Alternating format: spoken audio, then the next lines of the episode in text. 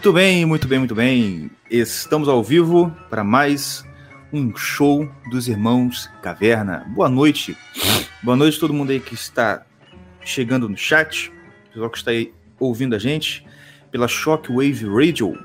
Começa agora mais um Irmãos Caverna, o programa mais retrógrado do Ocidente, o programa mais pitoresco, mais absurdamente retrógrado da sua web rádio. Galera, muito bem, muito boa noite para todo mundo. Quem tá aí no chat. Deixa eu ver quem que tá aqui. Você vi que tinha Maninha Princesinha, boa noite, Osmar, Breno, Elda, ela não, ela, ela é SV. Marina Moreira, The Real Uramesh. Eu sei que esse aqui eu, me segue no Twitter, ou sigo ele, não sei. Boa noite todo mundo. Estamos aqui começando mais um Irmãos Caverna. E a gente hoje vai tratar de alguns assuntos muito importantes. Lorena Silva também, boa noite para você. Seguinte, gente, é, estamos aqui com o nosso ouvinte convidado de hoje, que é o senhor Lucas Vieira. Boa noite, Lucas, tudo bem contigo? Boa noite, belezinha, galera? É tudo tá maravilha. Porra. E aí, como é que estão as coisas graças aí? Graças a Deus, graças a Deus. É... Pô, cara, essa loucura aí de quarentena, né? Tá deixando a gente meio doido, bicho. Eu já tô totalmente doido. Oi? Eu já estou totalmente Porra, louco. Completamente. Completamente. Se não vê, não vê ser humano aqui, só, só parede. É complicado. Mas... quando você vai na rua, você vê uns bichos assustados, que também não é muito ser humano. Pois é, pois é. Aqui, aqui onde eu moro é meio. meio assim. O pessoal não respeita a quarentena, não, né? Mas ainda assim, a gente fica, a gente fica só no mesmo lugar, acaba acaba gerando essa, esses conflitos aí na nossa cabeça. É, pelo teu sotaque eu vi que você é do Rio. Sim, 100%. Nunca nem botei é, um pé fora daqui. Não, não. Sou, sou do Rio. De onde? Tal mesmo. Bom, Ô, eu Playboy, nasci... Playboy. Playboy? Nada, cara. eu nasci em Irajá, porra. Ah, não, então tá certo. Irajá ainda tá. Ainda tá dentro ali. Hoje não Problema... mais, hoje eu vim para mais longe. Hoje eu vim pro buraco mais longe do Rio, mas tranquilo. Entendi. é, não, até, ó, vou te falar, vindo pela Avenida do Brasil, até ali o Trevo, um pouquinho para lá, a gente ainda considera. Ih, né? Então... Do centro para lá que não, não, não dá para garantir mais. Mas é, enfim. Eu tô, tô do centro para lá então. Ih, Playboy. Ih, Playboy. Tô zoando, tô zoando. É... Mas isso é uma coisa, cara. Realmente, eu não sei se é o, o que mais está desrespeitando. Mas o Rio de Janeiro é o que menos está dando bola para esse negócio de quarentena, pelo que eu vejo. Pois é, pois é. Mas, pô, eu acho que assim, meu. meu... Fui em Copacabana. Cara, lá tava parecendo um cenário de The Walking Dead, bicho. Completamente deserto, os mendigos assim pela rua. Tu acha que tá. tu acha que tá no, numa série, no seriado pós-apocalíptico. Mas Copacabana dá até para entender, sabe por quê? Copacabana é, o, é o bairro de velho. É de velho e viado e velho viado. E velho viado, velho exatamente. Viado. Certamente. Copacabana é aquele lugar onde você vai ver o cara levando o cachorrinho dele para passear no calçadão e botando sapatinho nele. Pois é, pois é. Pra não queimar patinho. Pois é, nunca vi. Lá é a maior concentração de homossexual por metro quadrado que existe na face da Terra. Né? Não consegue. Pode crer. Mas, cara, é complicado. Aqui no interior onde eu moro, assim, o pessoal, eu não sei se é porque é interior, mas o pessoal tá ligando bastante, cara. Você sai na rua Sério? sem máscara, pô. Você sai na rua sem máscara, o povo já te olha com de cara feia. É... Ah, cara, não. Andar na é. rua de máscara, porra. Mano, aqui a galera tá correndo, tá fazendo Cooper na rua, tá ligado? Dando uma corridinha de máscara. Putz. Putz. É, pô. Meu, meu, meu pai veio me visitar aqui, ele veio de carro, de máscara e de luva, dentro do carro sozinho. Pode crer. pai, o que, que tá acontecendo contigo, cara? não, não faz necessidade nenhuma disso. E olha que meu pai não é de, de ligar para essas paradas, mas ele já, uhum. já entrou na, na loucura aí, não tem jeito. É fogo, é fogo, cara, é fogo. É, mas enfim. Pô, Rapaz, cara, é. Fala, ah, fala, fala, Não, manda aí, manda não, é, eu, fiquei, eu fiquei feliz de ver vocês uma, num outro podcast. Que, pô, vocês são evangélicos e são aqui do Rio, cara. Tipo, e são conserva raiz. Isso é salvação, é cara. Amém. Que é a coisa mais, a, a mais, coisa mais difícil de ver aqui no Rio de Janeiro. Irmão, amém. Cacete. Eu fico bolado com isso, mano. O meu evangélico aqui no Rio de Janeiro é, é de matar, mano. É. é tipo, pula de uma ponte. Cara, agora que você me falou isso, eu... vocês estão me ouvindo? Sim, senhor. É, porque deu uma merda aqui, mas vamos lá. Cara, eu, eu, falando em meio evangélico e a tristeza que é, ainda mais no Rio de Janeiro, cara, tem uma mulher, eu não sei se vocês conhecem, acho que não conhece, não. É que ela era Beck no Coinonia, algum bagulho assim, alguma banda dessa aí é, mais antiguinha.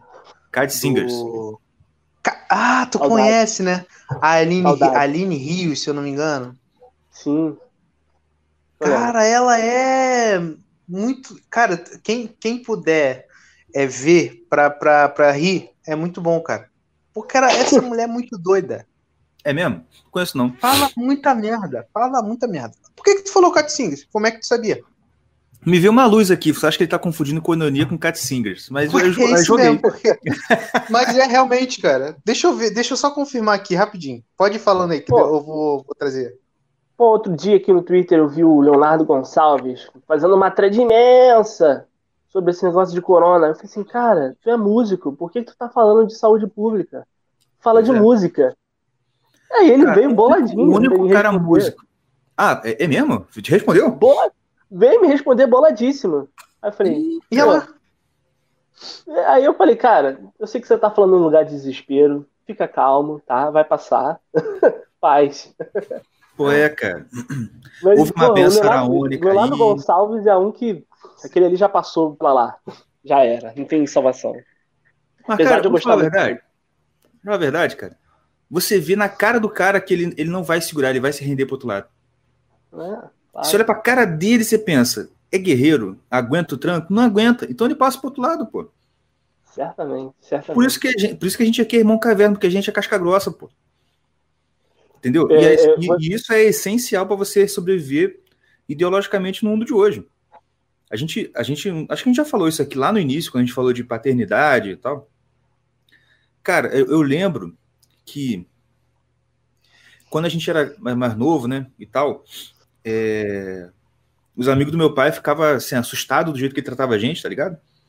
Assim, nossa, mas você não tem medo dos seus filhos depois não serem seus amigos, não? né? Porque meu pai era muito duro, meu pai era rígido pra caraca. Né? E tinha esse. O que acontece? Os dois ali vão lembrar.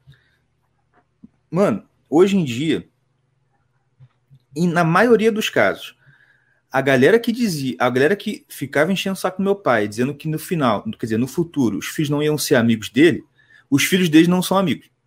E a gente é amigo do pai, tá ligado? A gente ainda considera pra caramba, a gente ainda respeita. Tem um filme do Denzel Washington que é bem sobre isso, não sei se vocês já viram. Qual? É, é, deixa eu ver aqui, deixa eu lembrar o nome. É recente. É um filme muito bom. Aí, no, no trailer é, fala exatamente essa parada. Fala essa parada do, do filho, ele com o filho assim, falando assim, por que, que eu tenho que ser seu amigo? Fences, o nome do filme. Um limite entre nós. Uhum. O filme é, é, é muito legal. Ah, é. Viu? É que, que fala assim, eu não tenho que te amar, ninguém mandou, ninguém falou lugar nenhum que eu tenho que te amar, eu tenho que te dar isso, tenho que te dar aquilo, e pronto. É, é isso, exatamente. Assim, exatamente. Né? Esse filme é muito bom, cara, eu me amarrei. Mas, cara, é recente, 2016. o Denzel é negão, cara. O Denzel é daqueles negão, mas ele é daqueles negão raiz também, tá ligado? Porque. Será? Não sei. Ele é um pouquinho. Um pouquinho é igual aquele moleque do, do, do YouTube, não sei se vocês já viram. Quem? Pô, maluco, se, se alguém te chamar de ah, não gosto de você porque tu é preto. Pô, cara, tu vai ficar chorando. Pô, tu é negão ou o quê, é, cara? tu nunca viu esse moleque, não? É. Já, pô, já vi. Pois é. Eu, não, eu não, realmente não entendo essas paradas. Mas o Denzel Washington, realmente, às vezes ele dá uns red pill aí pra cima desse pessoal de Hollywood. É, pô. Não sei até onde vai isso, não. Mas não, eu gosto dele. Mas... A gente não, de Hollywood a gente não pode também botar a mão no fogo. Nem perto do fogo, pois né? Pois é. Porque, depois, cara, sério mesmo, depois que eu ouvi o antigo Red Pilatos Inclusive, nossa produção está aqui ouvindo. Vocês, por favor, dêem um jeito de fazer logo esse. Como é que é o nome? Mind Control. Porque eu estou querendo mais daquelas maravilhosas trilogias, cara. E na moral, depois da trilogia de Pedalwood, meu irmão, eu não consigo mais olhar pro Tom Hanks.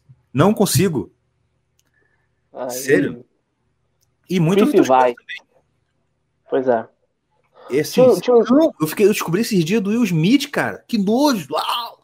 Cara, você já viu o vídeo do Smith beijando a força o filho dele? É. Não, cara, não vi, não. No... Não, eu não te mostrei. Não, não, mostrei, não mostrei pra vocês, não? Não, mandou não. Maluco, tem vários, tem vários. Ele pega o, aquele Jaden. É Jaden, né? É, um deles é. Karate Kid, é. Eu fiz o Karate Kid. Maluco, ele pegando o moleque assim pela, pela cara, apertando e trazendo e dando um beijo na boca do moleque. Em entrevista, tá ligado? Só pelo estado que ele largou aquele moleque, já dá pra ver que não, a coisa não tá boa ali. O moleque parece um cracudo, porra. Pois é. Pior que é mesmo. Um, um é cara que eu é, achava é que era. e é o que eu aprendi com um podcast das meninas. E aí, aí a resposta padrão para esse tipo de comportamento é: ah, droga, mexeu com droga. Mas muitas vezes isso aí, porque. E te falar. Tal, nesse passam... caso. Pode no falar. caso desse garoto, é o, o, o próprio Smith já falou várias todo mundo, muita gente já perguntou para ele em entrevista como é que ele vê essa, essa, o filho dele, né? Porque primeiro o filho dele que nem se falou, parece um tracudo, traveco e, e é muito esquisito e continua fazendo sucesso. Aí muita gente continua perguntando pro, pro Will Smith como é que ele vê o filho dele, o que, que ele acha, como é que tá. Pô, é, é, literalmente um que merda é essa que tá acontecendo, né? De um é. jeito muito mais educado. E ele sempre fala, não, é a expressão artística dele, eu, eu apoio, apoio muito, e que não sei o quê. Ah, te catar, né, meu filho?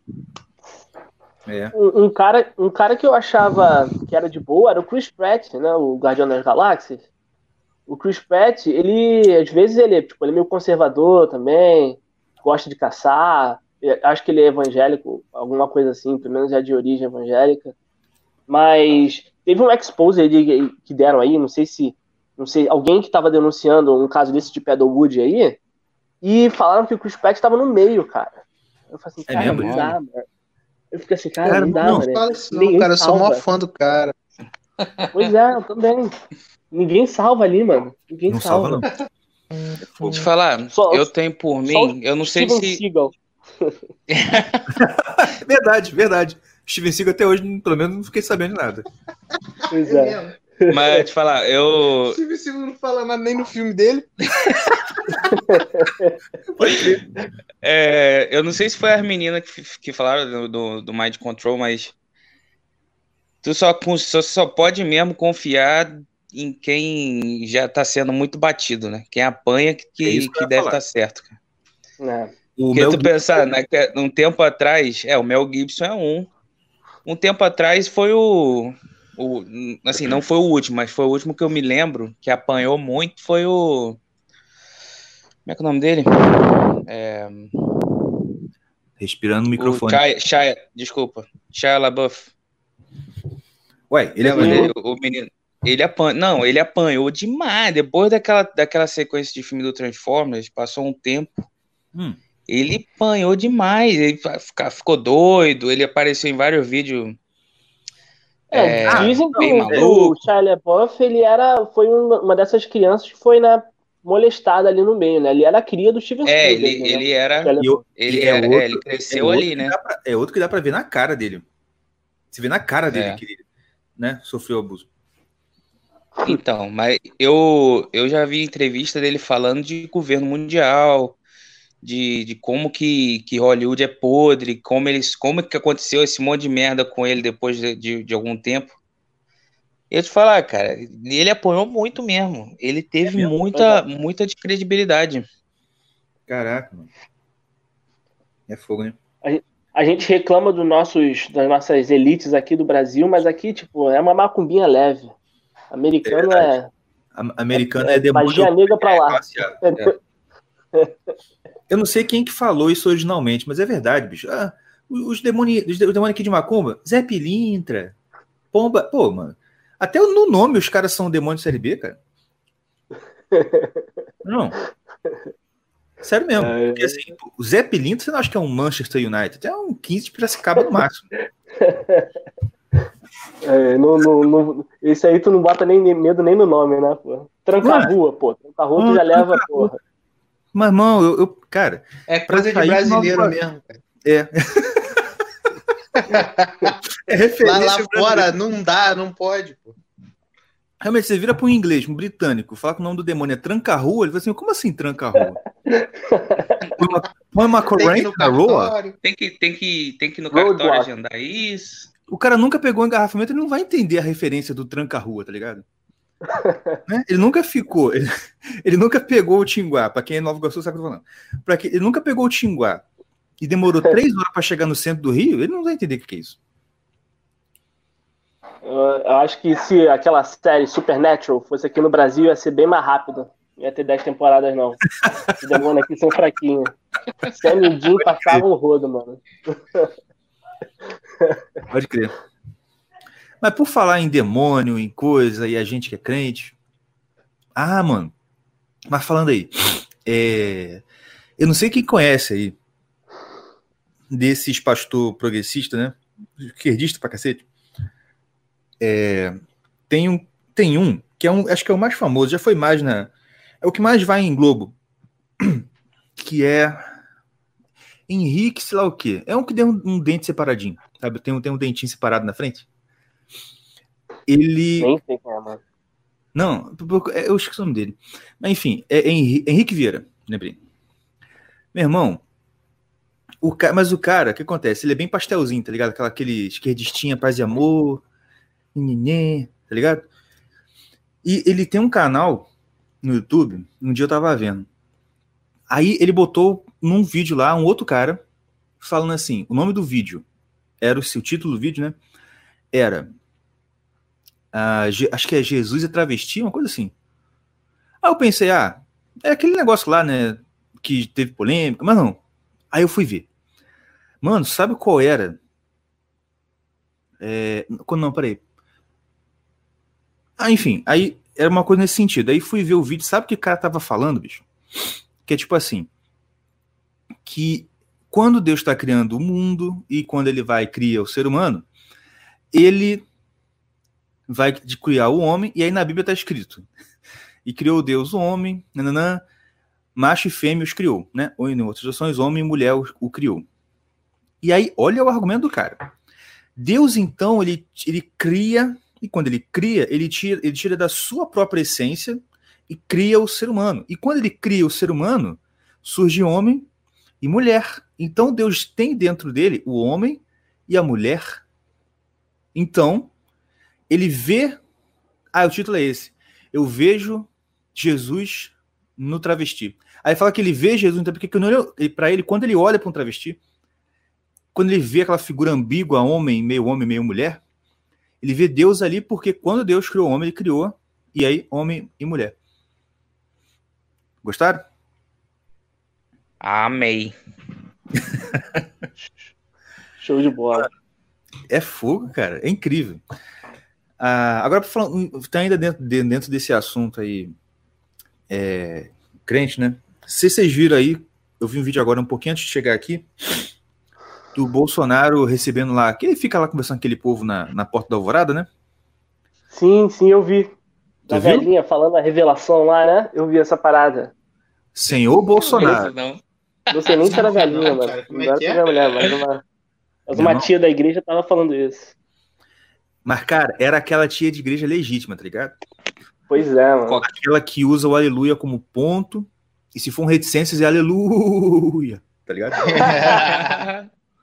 Irmão, ela mandou, mandou. Falou assim: olha só, eu vi o senhor numa sala, é, sempre assim, uma sala que tinha tantas cadeiras, e o senhor estava assinando muitos papéis. Ô, oh, Jesus, já ah. E aí ela falou o seguinte: e eu vi em cima de você. Aí Deus falou para ela: olha para cima, minha filha. Ela olhou e viu três sombras. Ai, Bolsonaro, três sombras, Bolsonaro.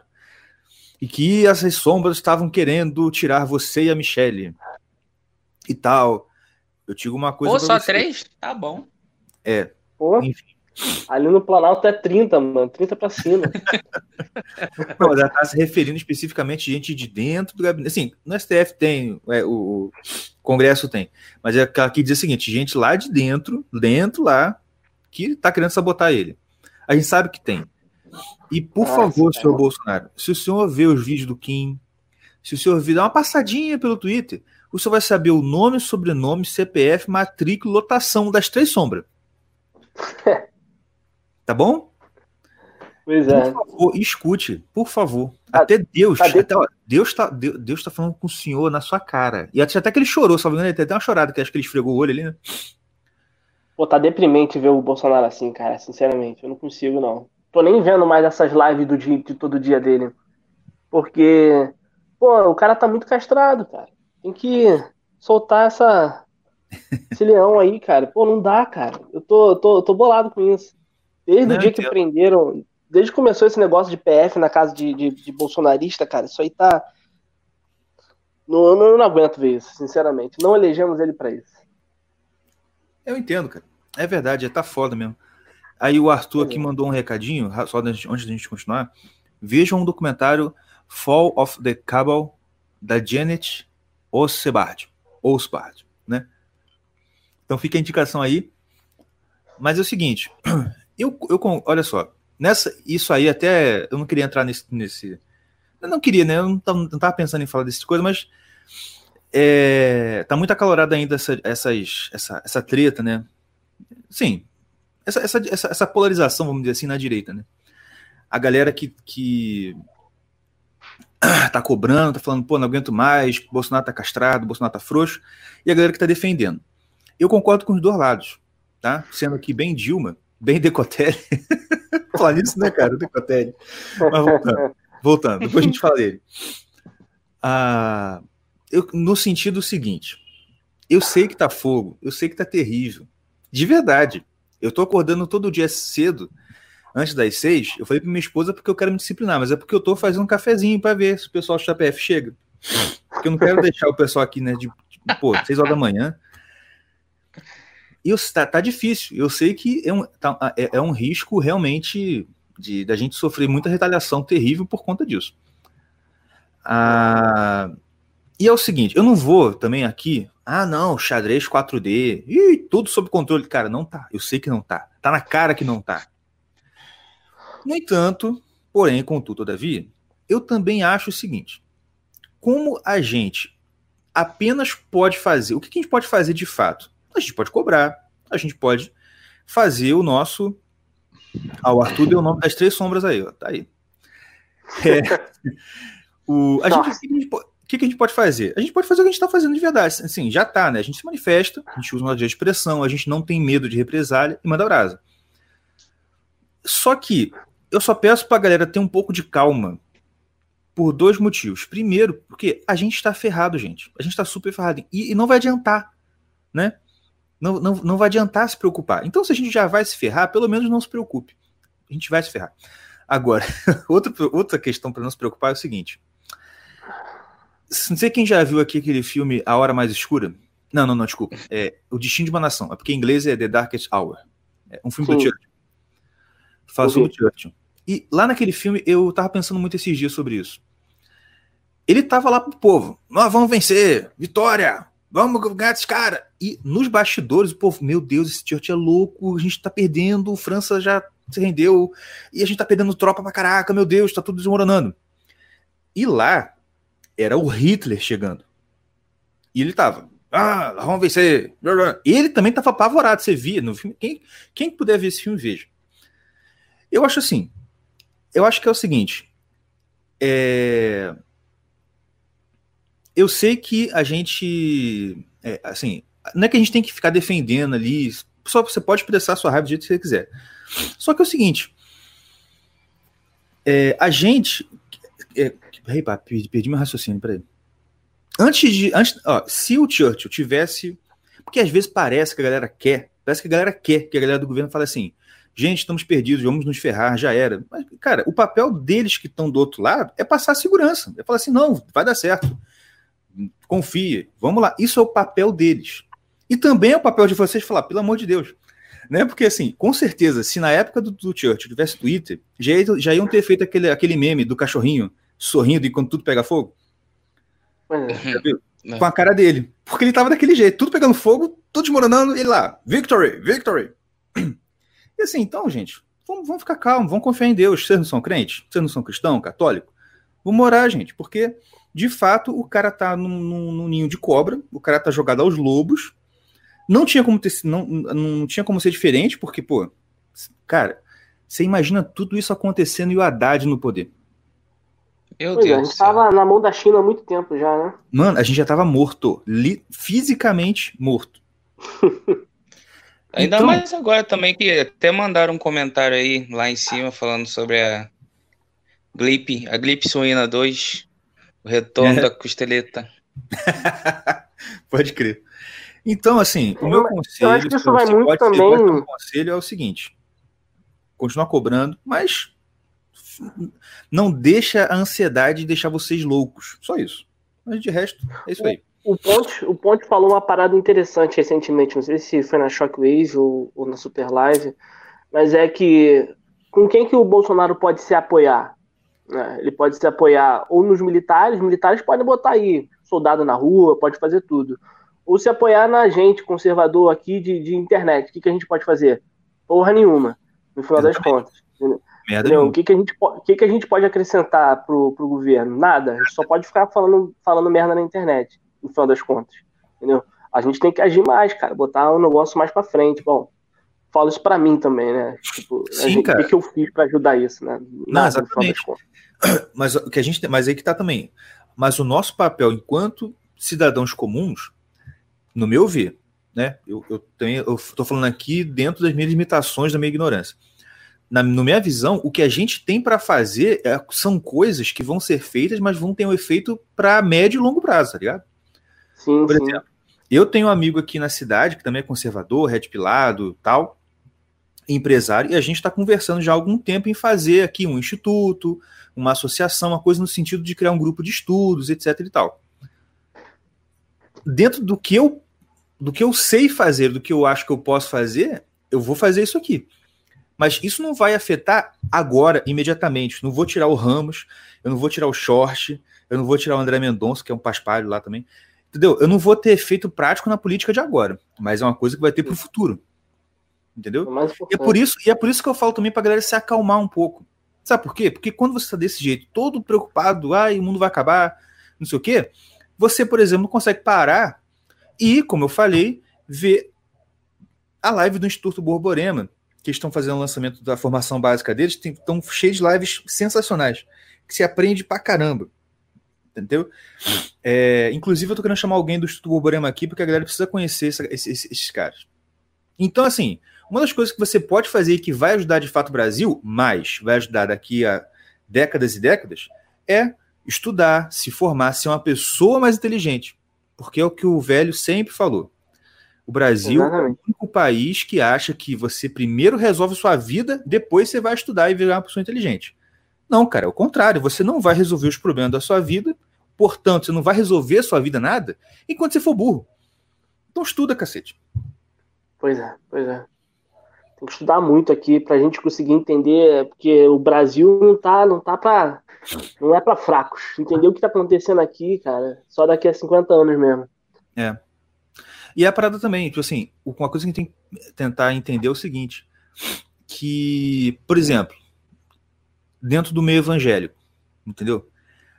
Como você falou, a gente aqui meio. Nem era nossa intenção no início, mas a gente acabou provocando um certo debate dentro do meio evangélico, vamos dizer assim. Né?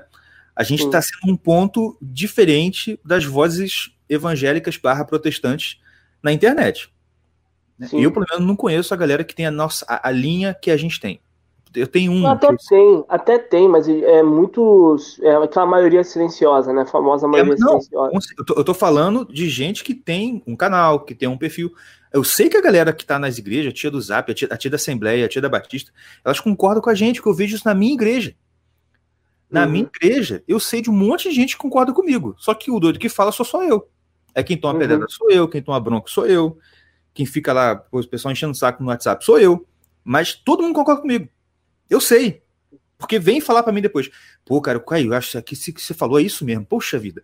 Mas quem fala que então pedaço sou eu, é o doido, entendeu?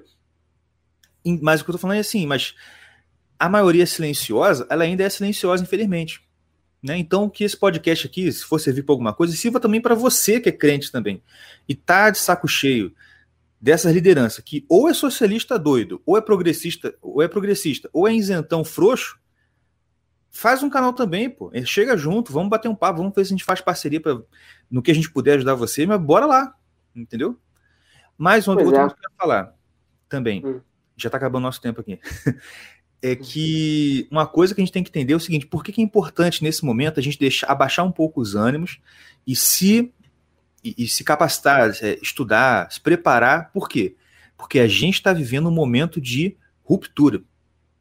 A conjuntura internacional, a gente está vivendo um momento histórico de mudanças históricas. Então, se daqui a 10, 20 anos a gente fica, se a gente ficar nesse, nesse mesmice, daqui a 10, 20 anos a gente não vai ter contribuído em nada.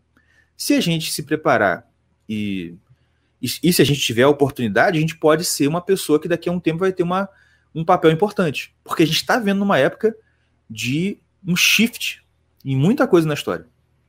Dado, sim, por todo esse burburinho.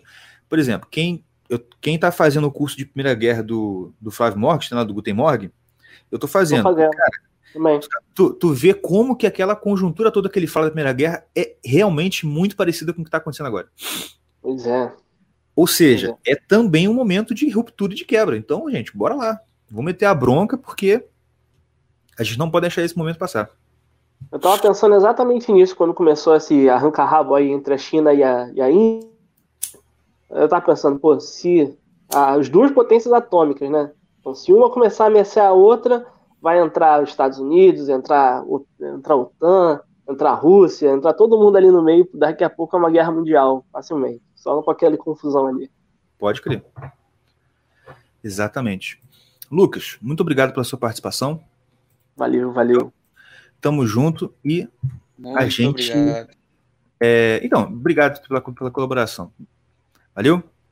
Valeu, um abraço. Abraço. Valeu, professor. Abraço. Então é isso. Agora a gente vai conversar aqui com o nosso convidado, que eu estou conferindo aqui se eu se ele já está já tá aí. Mas é isso aí. Como é que vocês estão aí do outro lado, gente? Tranquilo. Tranquilão. Do lado de cá. Muito bom. Rapaz, agora que eu vi que eu não dei o link pro convidado. Desculpa, Boa. produção. Caraca, meu Deus. Peraí, gente, calma. Ao vivo é isso. Ainda mais com um apresentador igual eu. Vou pra ele aqui. Pronto, daqui a pouco ele está no ar. Mas hoje a gente vai falar com o Jeffter Percy, que é o técnico de futebol do Nova Iguaçu Esporte Clube. É Esporte Clube mesmo? Nem sei. Não, não, não, não, não, não. Não é mais do no Nova Iguaçu, não, cara. E não é mais do Nova Iguaçu. Ele... Não, ele é da. Agora tá na divisão de base do Resende. Na divisão de base do, Res... do Resende. Do Resende tem parceria, que tem parceria com o Lyon, lá da, da França. Da França. Oh, olha só. E eu é, falando rapaz. que ele é do Nova Iguaçu, ó. Ainda bem que a gente. Ele não tá aqui pra. é. Foi tudo friamente calculado. Meus, fria... Meus movimentos são friamente calculados. E a gente vai conversar aqui sobre futebol eu vou eu falar da perspectiva da bola, porque é o papel que me cabe nesse esporte. Mas os, os, outros dois ali sabem bastante, então vamos, vamos lá. Sei bastante, mas não é nada, né? Mais ou menos. Eu acho engraçado que a gente está tendo uma conversa aqui nos comentários, o pessoal está tendo uma conversa totalmente diferente. Não sei se tu tá vendo aí. Não, tô vendo não. O Ponte que adora tá falando de. É, estão falando sobre o negócio da máscara. O nego tá tomando multa com a máscara agora, se tu sair sem máscara? Não, mas é aqui é porque na cidade, menos, não. É, aqui também ainda não, né? É, na real, aqui não tem nem polícia, nego vai dar mais, vai dar multa ah, não, aqui. Não, não, assim? mas lá no centro, mas no centro aí, eu tem, tem, lugar que você entra quando você tem uma barreira que você só pode entrar de carro com máscara, dentro do carro. Ah, é. Ah, não, é, isso eu tô ligado. Mas isso é só é, mesmo é... indo pro centro, aí é outra coisa. E é aquela parada, né? Aqui, essas coisas só vai funcionar aqui quando o traficante falar que tem que ser. Aí nego usa. É verdade. Estamos aqui Fala com aí, Jeff. E aí? Tudo bem? Tá me ouvindo aí? Tá tudo bem? Estamos ouvindo tudo bem, graças a Deus. Show de bola. Rapaz, hoje a gente vai falar então sobre futebol. O Jeffter é técnico, treinador das divisões de base do Resende, que tem uma parceria com o Lyon, tá certo? Certo. Perfeito. Tá vendo como é que esse programa está atualizado? Traz informações corretas. Atualizado ao vivo. Não, porque antes, você, oh, Jeff, porque antes de você entrar, eu falei que você era técnico do Nova Iguaçu, porque era o que eu lembrava. Mas tá tranquilo. Mas conta pra gente então, Jeff. Fala um pouquinho de você, se apresenta aí pra galera e a gente depois entra aqui no nosso papo. Beleza, boa noite, pessoal. Obrigado aí pelo convite. É, tenho certeza que daremos boas risadas aqui e falaremos também algumas coisas que um pouco sérias e polêmicas. Bom, é, comecei, tentei ser jogador de futebol, né? Como todo garoto e vivenciando um pouco, né? Existe uma máxima que toda criança no Brasil quer ser jogador e isso não é muito verdade não. Mas tentei ser jogador, passei pelo processo de base, não cheguei no profissional. Tenho um irmão que foi jogador profissional. É...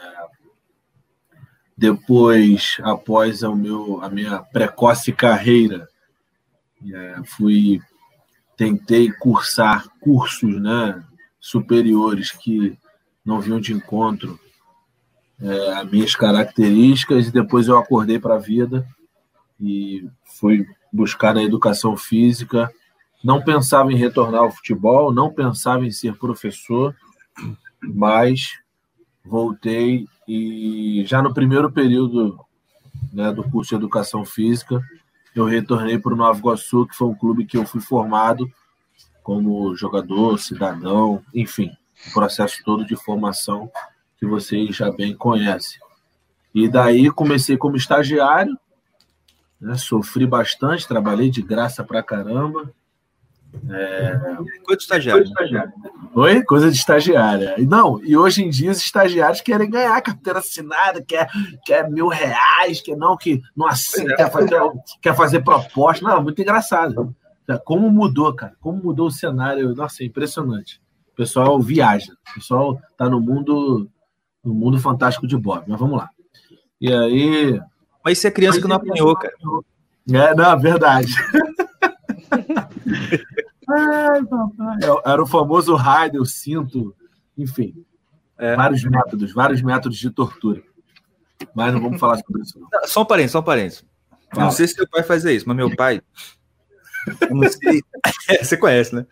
Cara, é, meu pai vai estar ouvindo isso aí, cara. É, pois é. Um abraço aí, tá? Posso falar o nome dele? Não tem problema, não, pode falar. Um abraço, Jairo. O Jeff é amigo de infância da gente. Rapaz, meu pai chegava assim e falava assim: é, alguém, se era minha mãe, fala, ah, namorada, não sei o quê. Meu pai, ó, a namorada de vocês, sabe quem que é? É. É a magrela de um dente só. Eu falei, que isso, pai? É pretinha magrela de um dente só. Quem? O cinto. Lembra dessa? Lembro. Pô, como eu ouvi isso aí. Pô, rapaz, eu lembro que quando eu fazia alguma besteira, minha mãe não falava nada. Quando meu pai chegava, eu já ia pro lado do meu pai, já uma lágrima caindo, o outro, uhum. o outro olho bem aberto, né? Meu irmão não, meu, irmão já era, meu irmão já era diferente, meu irmão era meio, meu irmão enfrentava, né? Então apanhava mais, tomava cinco, seis. Eu tomava uma, e aí já, tipo, já mediava que, pô, pai, peraí, pai, pô, caramba, não. Eu, eu, eu errei, pô, tô reconhecendo o meu erro. Eu errei.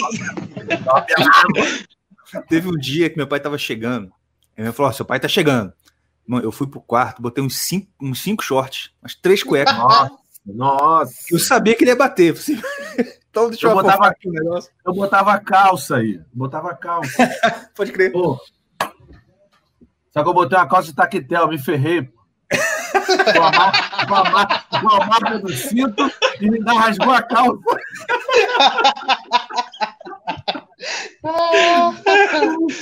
Mas enfim, aqui estou vivo. Aqui estou vivo. Mas pelo menos você não, não, não exigiu no teu estágio. Esse, né, não exigiu salário é. no estágio, pelo menos é, isso. É, verdade. Somos raiz, não somos Nutella. Mas vamos lá. Exatamente. E aí, depois do processo de estágio, né? E aí você, come, você começa a entender que se você não. E aí já, já houve uma divisão, né? Eu, eu fiz faculdade particular e aí já começou algumas obrigações, e aí o meu desempenho, mesmo como estagiário, e aí a, a gente acaba entrando no processo de, não sei, na área de vocês, mas na, na, na, educação física a gente chama de, acho que é lei isso, né? Exercício legal da profissão. O CREF tem por, por função fiscalizar isso. E uhum. muitas vezes eu exerci legalmente a profissão, assumindo a categoria, mesmo não estando formado. Né? Então, não ganhava nada, ainda tinha responsabilidade de, uhum. de elaborar é, planejamento, relatórios, enfim, e, e, e, todo esse processo.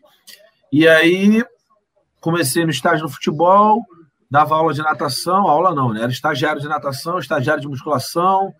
É, às vezes eu, eu dava eu dava algumas algumas palestras pela minha vivência na base né? Até mesmo na faculdade eu era um dos citados e tinha que dar alguns exemplos práticos.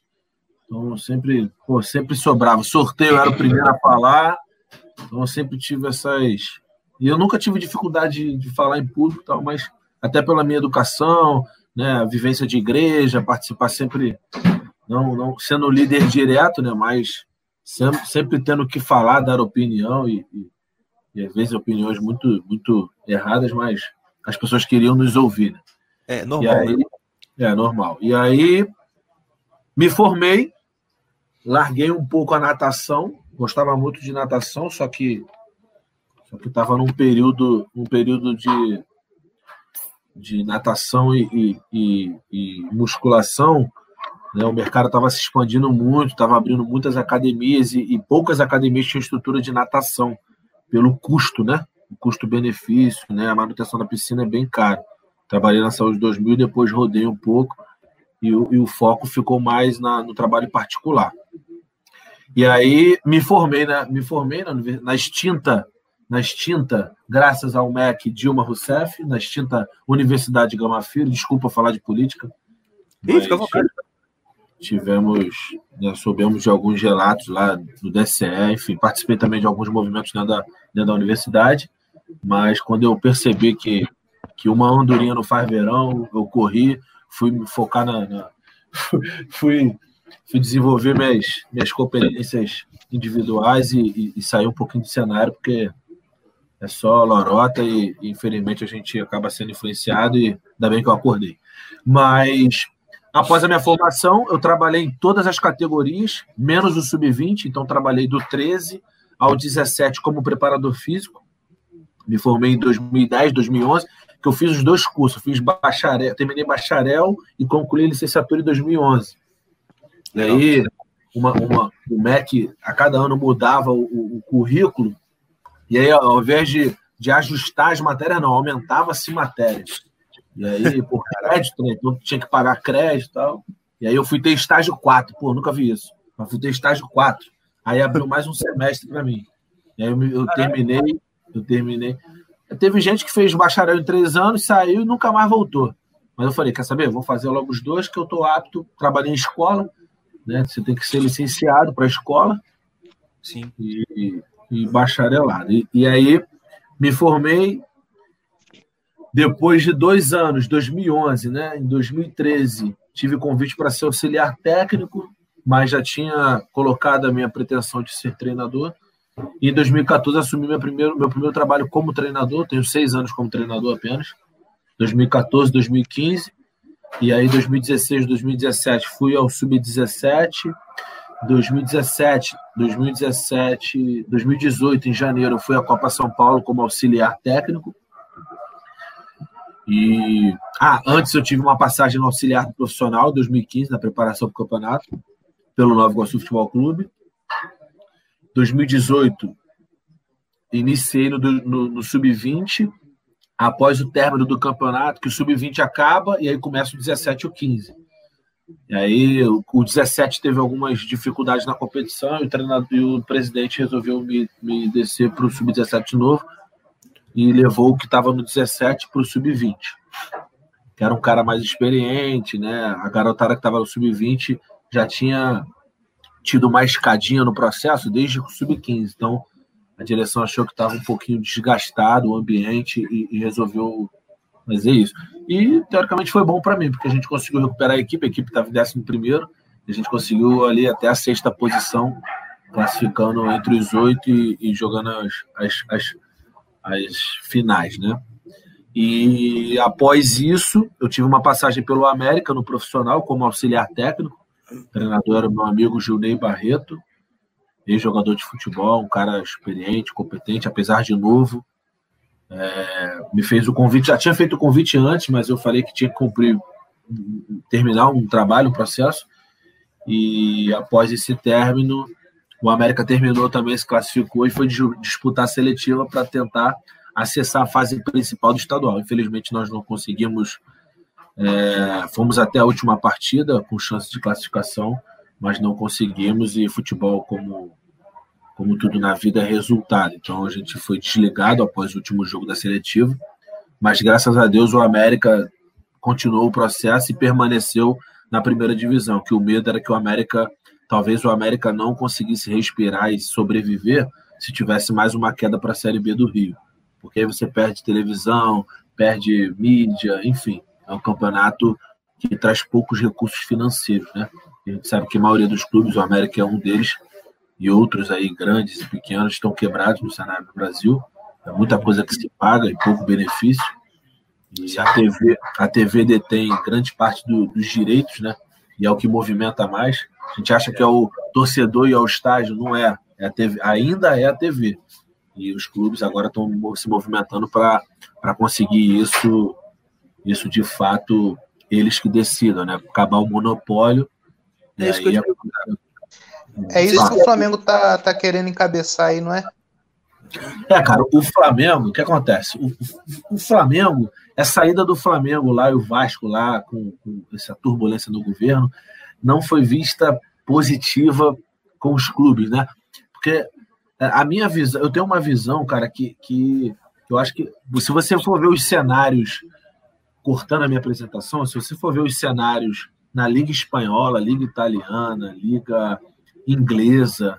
Né? Os clubes passaram de, de instituições né, políticas, né, de conselhos, naquela questão toda de que, porra, família, e vai passando de o império, como foi muito tempo o Vasco, e passaram para clube empresa, né, cara? Eu, eu não acredito. Na Espanha, o Real Madrid e o Barcelona não tem esse vínculo, porque são duas agremiações aí centenárias e tem muita gente envolvida, a torcida é grande. Então, acho que o Flamengo e Corinthians aqui no Brasil não vão passar por esse processo, né, não, vão, não vão passar por esse processo de virar clube empresa. Mas o Atlético Paranaense é um modelo que caminha para isso. Os outros clubes, né, é, o São Paulo Botafogo, talvez. Né? É, eu, tô, eu, eu, vou falar os grandes clubes e o restante a gente vai botar numa zona intermediária. Porque, enfim, tudo vale, tudo vai da, da, da, do retorno que você tem, né, cara? Então, o Flamengo, se você botar Flamengo e Botafogo, quem vende mais camisa? Se você fizer aí, se você enumerar 10 itens, o Flamengo ganha de 8. Falando de mercado financeiro, né? Falando desse repertório de venda, de negócio. Então, como é que o Botafogo quer que iguale a negociação com a TV? É impossível, não tem como. O Flamengo ele tem aceitação dentro do estádio e o Flamengo tem aceitação fora do estádio, no exterior. Então, assim, os clubes vão ter que se virar para estruturar as suas marcas, é, vão ter que prestar. Vão, os relatórios ficarão, ficarão mais apertados, né, e até o governo tem parcela nisso, que o governo está tentando. Aí é a briga, né, cara? Porque existe, existe muita coisa política no futebol pro lado do mal. É muita gente com interesse próprio, cara. Então, e aí, e aí você, e aí você correlaciona né, o, nosso, o nosso aspecto social né, do país e o futebol está inserido nisso. O futebol não tem como se separar, você não tem como catabolizar isso, você não tem como ramificar isso. Está englobado. E o futebol é muito forte no país. E, e o Brasil, O Brasil não é Uruguai, o Brasil não é a França, o Brasil é o Brasil é um continente, o Brasil é gigante, cara. Então, assim, o quanto se pode ganhar, mas o quanto pode se perder também. Então, esse processo do Flamengo, essa briga aí, essa saída aí com o governo, essa turbulência, e eu não vou colocar posição minha, mas não foi vista com bons olhos pelos outros clubes, né? Porque os clubes, os clubes eles vão, eles vão na tendência do governo. O governo que está agora, a gente tem que abraçar o governo, fazer valer, porque os incentivos, né, as leis de incentivos, né, elas vão de acordo com o governo. Se você está contra o governo, batendo no governo, os caras não vão. É assim, pô. não tem, não tem ah, profissionalismo, não, o trabalho, o social, as crianças é, é de comunidade. Não, os caras não pensam nisso. Os caras pensam qual é o retorno que vai ter, quanto que a gente vai ganhar, quanto que a gente vai aparecer. É, é, é, é o glamour dos bastidores do futebol. Então isso atrapalha muito.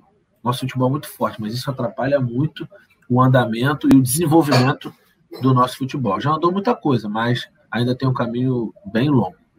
E só para terminar a minha apresentação, Hoje eu tô. E aí saí do América e recebi um convite, fiz um processo.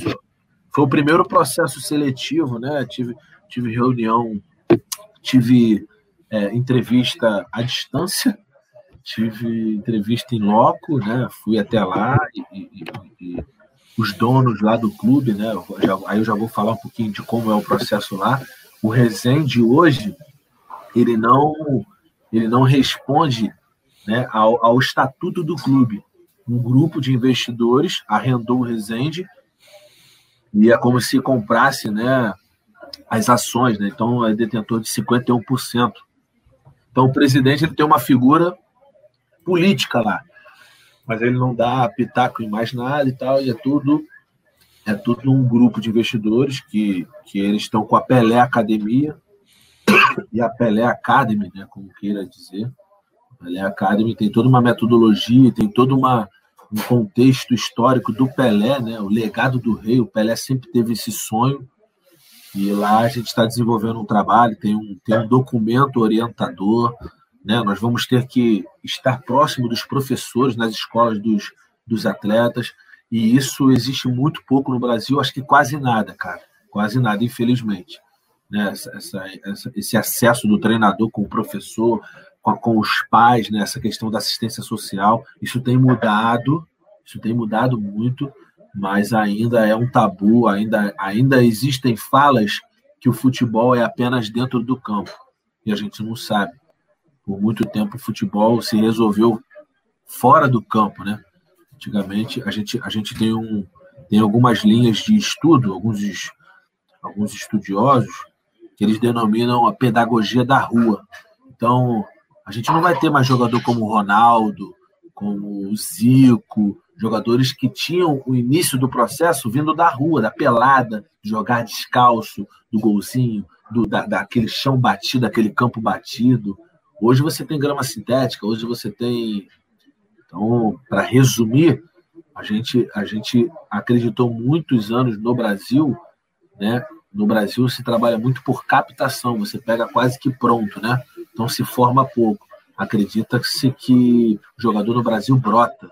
E a gente vê outras escolas aí formando, preocupados com esse processo de formação dentro e fora do campo.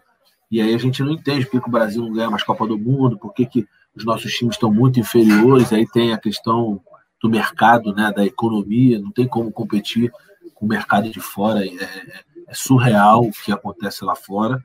E o Brasil sofre muito disso pela questão social, né, cara? É, baixa renda, enfim, os acessos, a, a, a, pouca educação dos pais, né, do contexto familiar.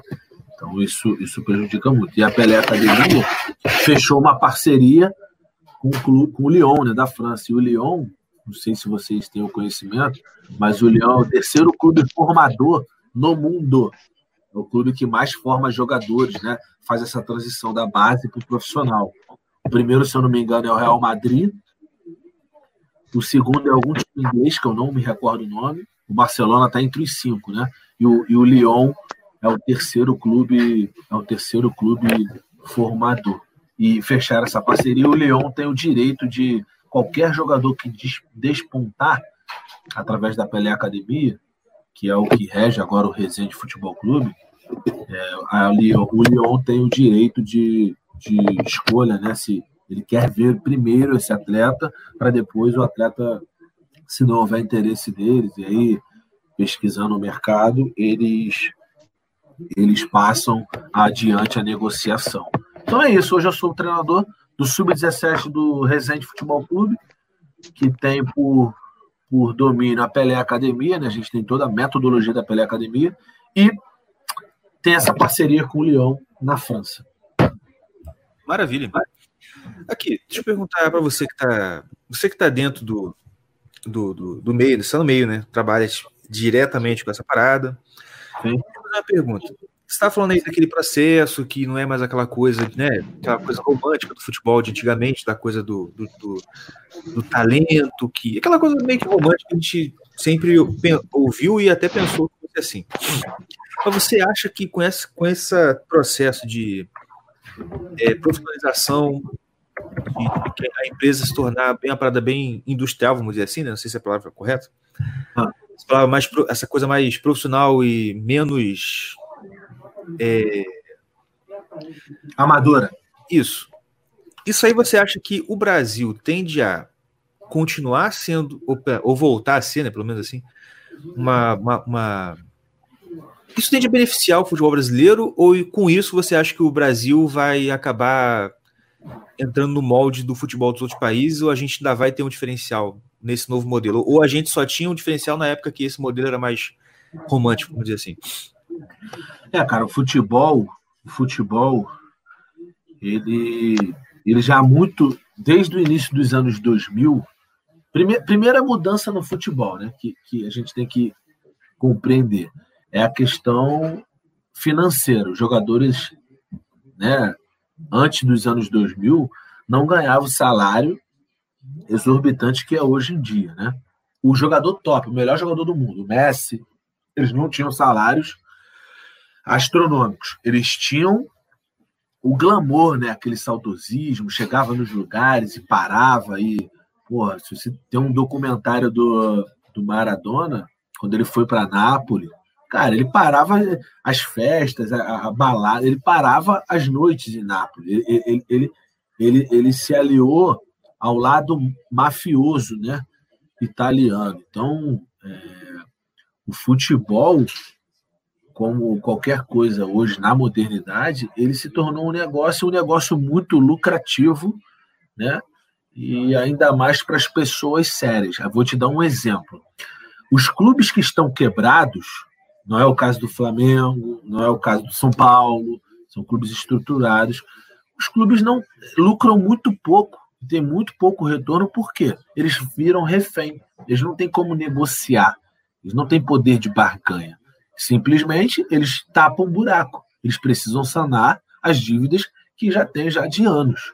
Então, esses clubes precisam, e, e, e para você sanar uma dívida, para você cortar uma dívida, reduzir pelo menos, você precisa gastar menos do que você arrecada. Então, se você arrecada 100 reais você está devendo mil reais, você precisa economizar o máximo, fazer ter alguma ação de não continuar gastando os 100 reais ou até ficar pedindo empréstimo.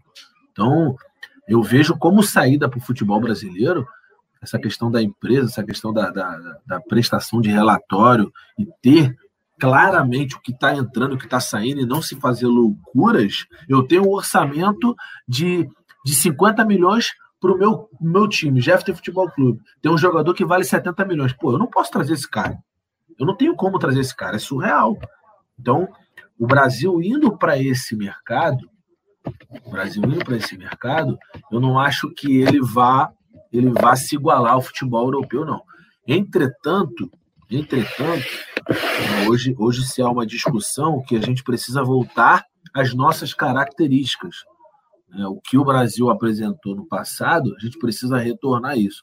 E a minha visão para isso é que a gente não vai retornar.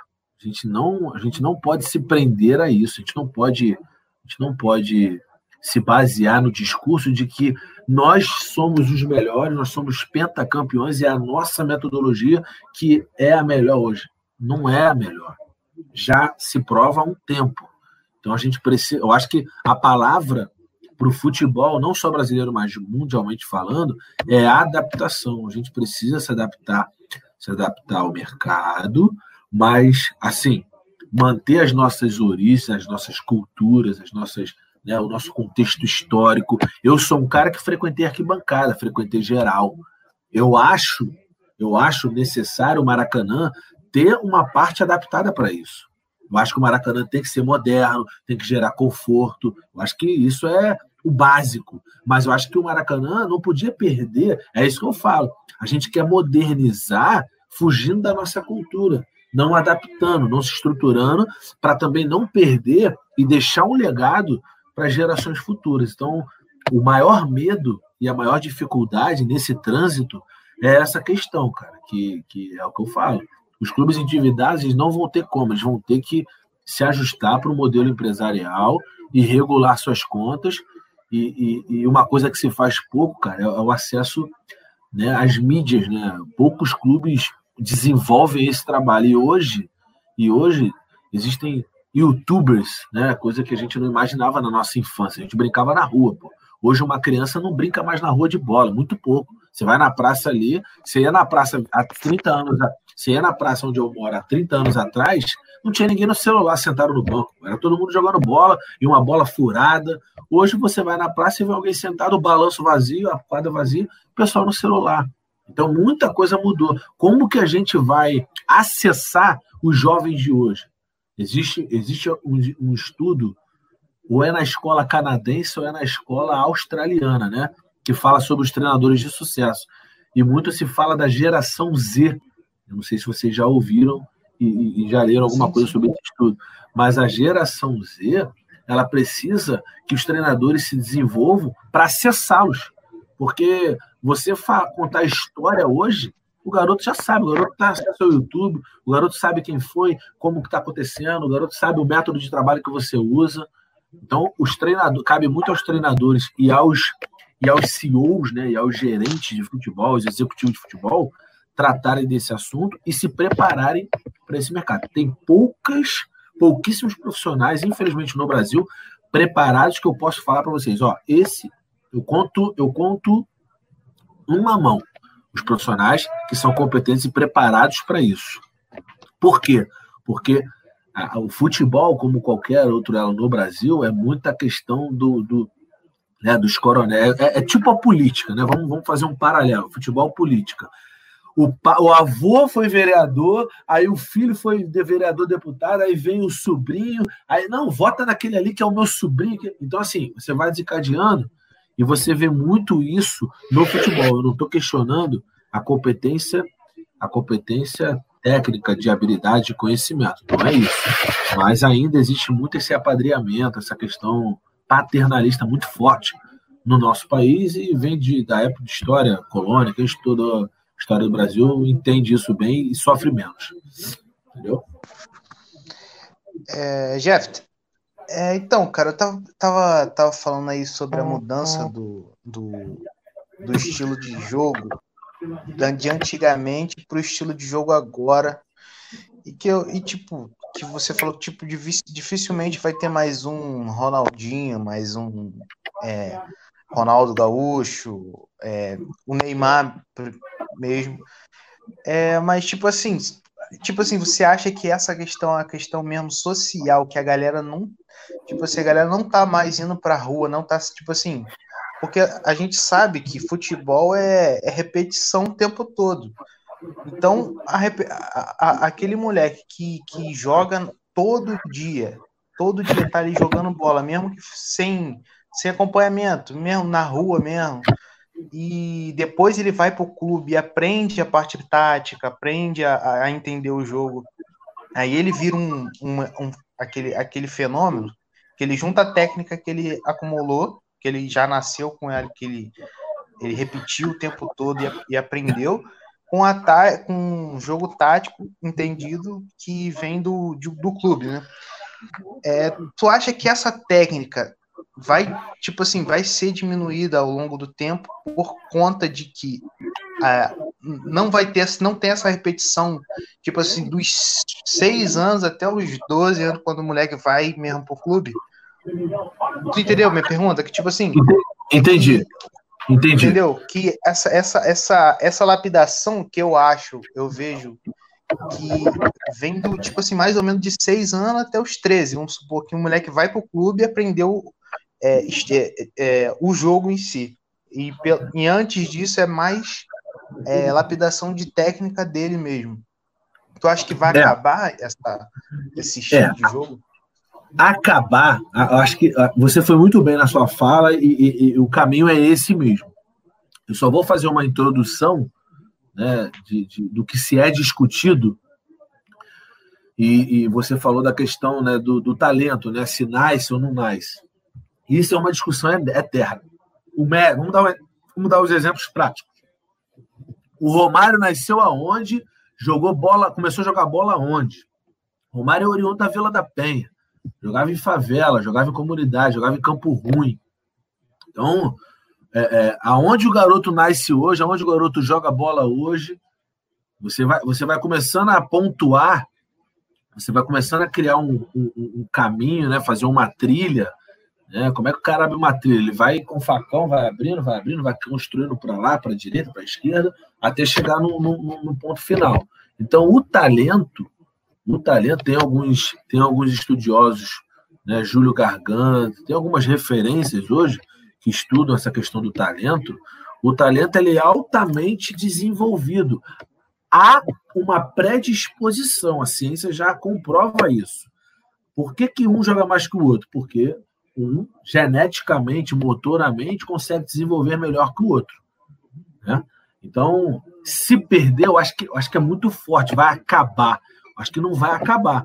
Mas se você olhar o cenário, você assistir o Campeonato Brasileiro, o Campeonato Brasileiro hoje é uma Série B, uma Série C do Campeonato Inglês, do Campeonato Espanhol. Os melhores jogadores estão lá fora, não estão mais aqui.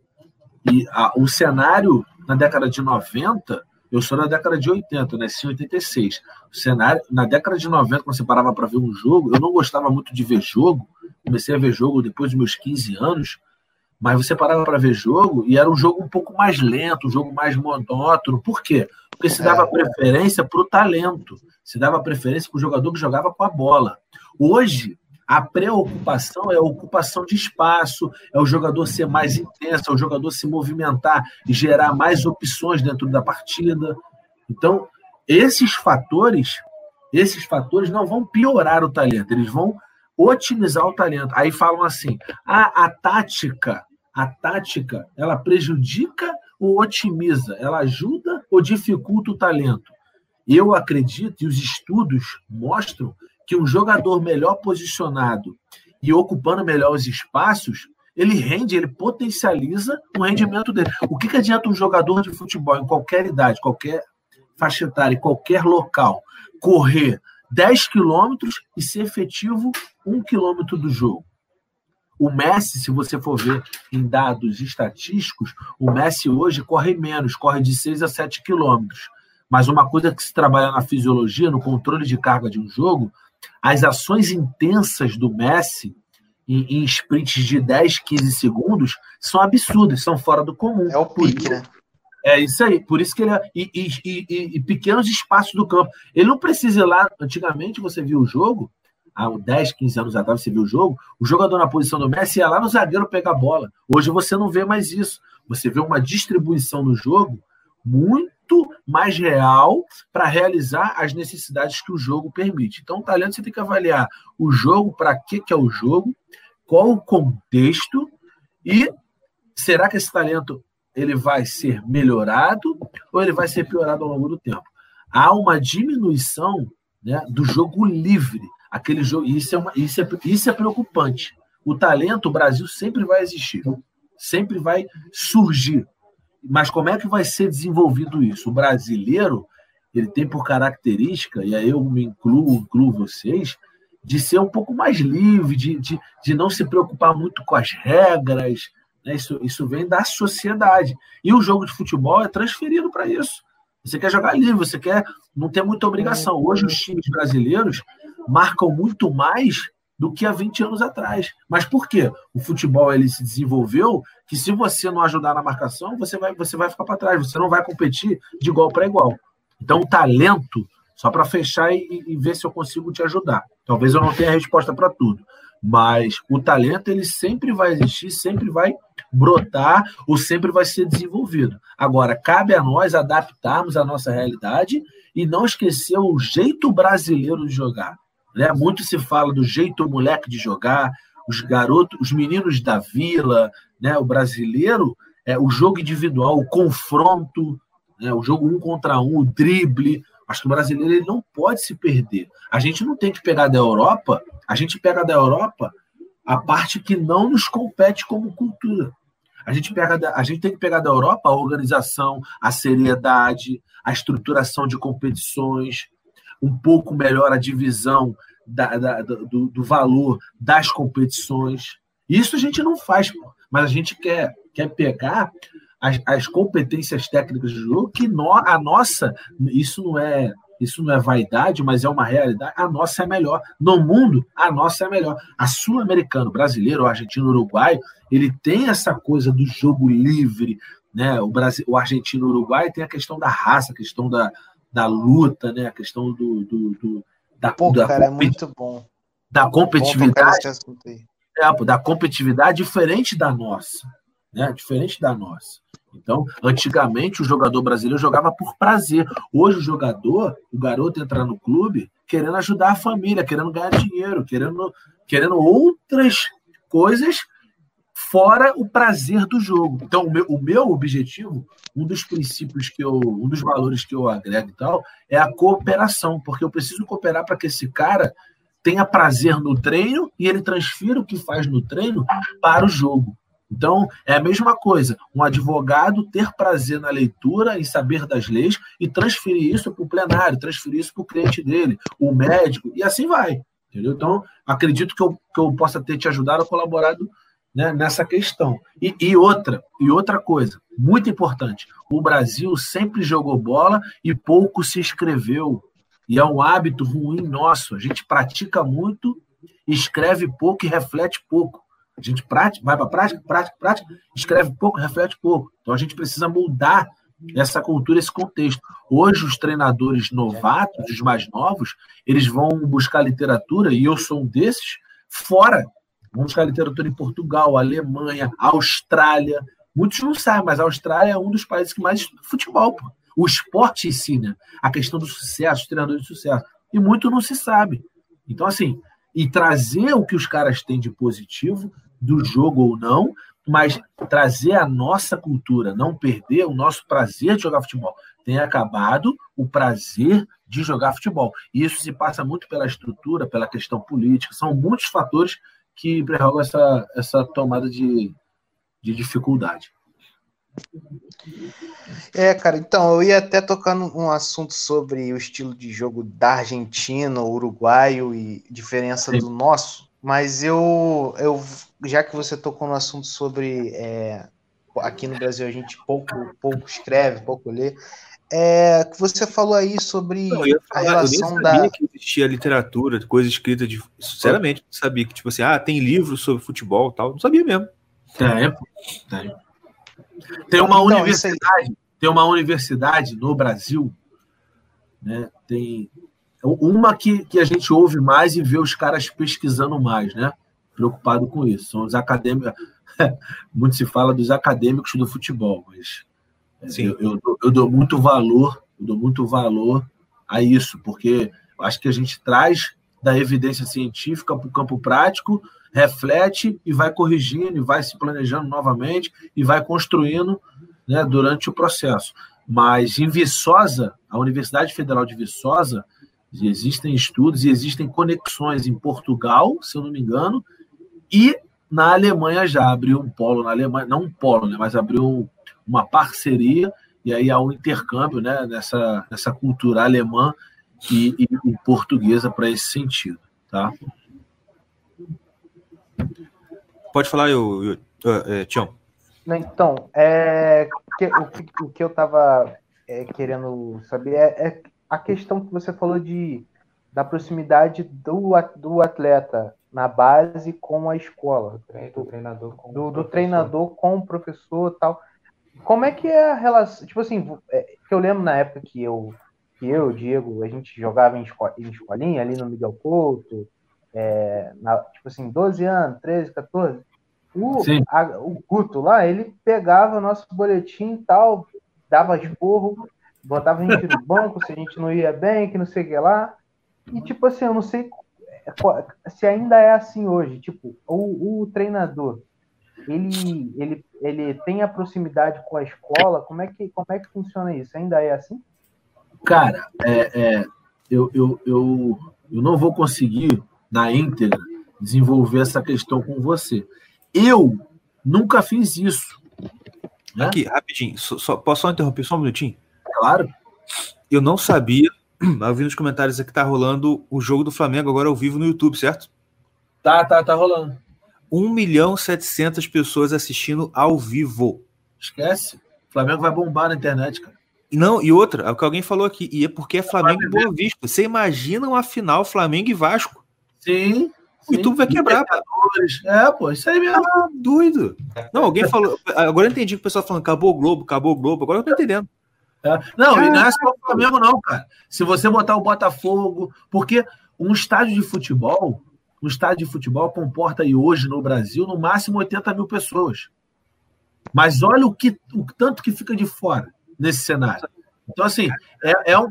E aí eu vou falar uma coisa aqui que, que raça desunida, que é professor, que é no futebol, é uma raça desunida. Porque em algum momento você ganha ou você perde.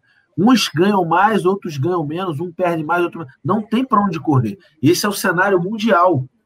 Então, é, que, que, que, que o mais rápido possível os clubes entendam isso e corram para as mídias, corram para a internet, porque a, a, o retorno financeiro vai ser absurdo. E o nível é. do futebol, o nível vai subir, pô, vai subir de patamar. Entendeu? Não, mas isso aí é, é, é mal de brasileiro em geral, cara.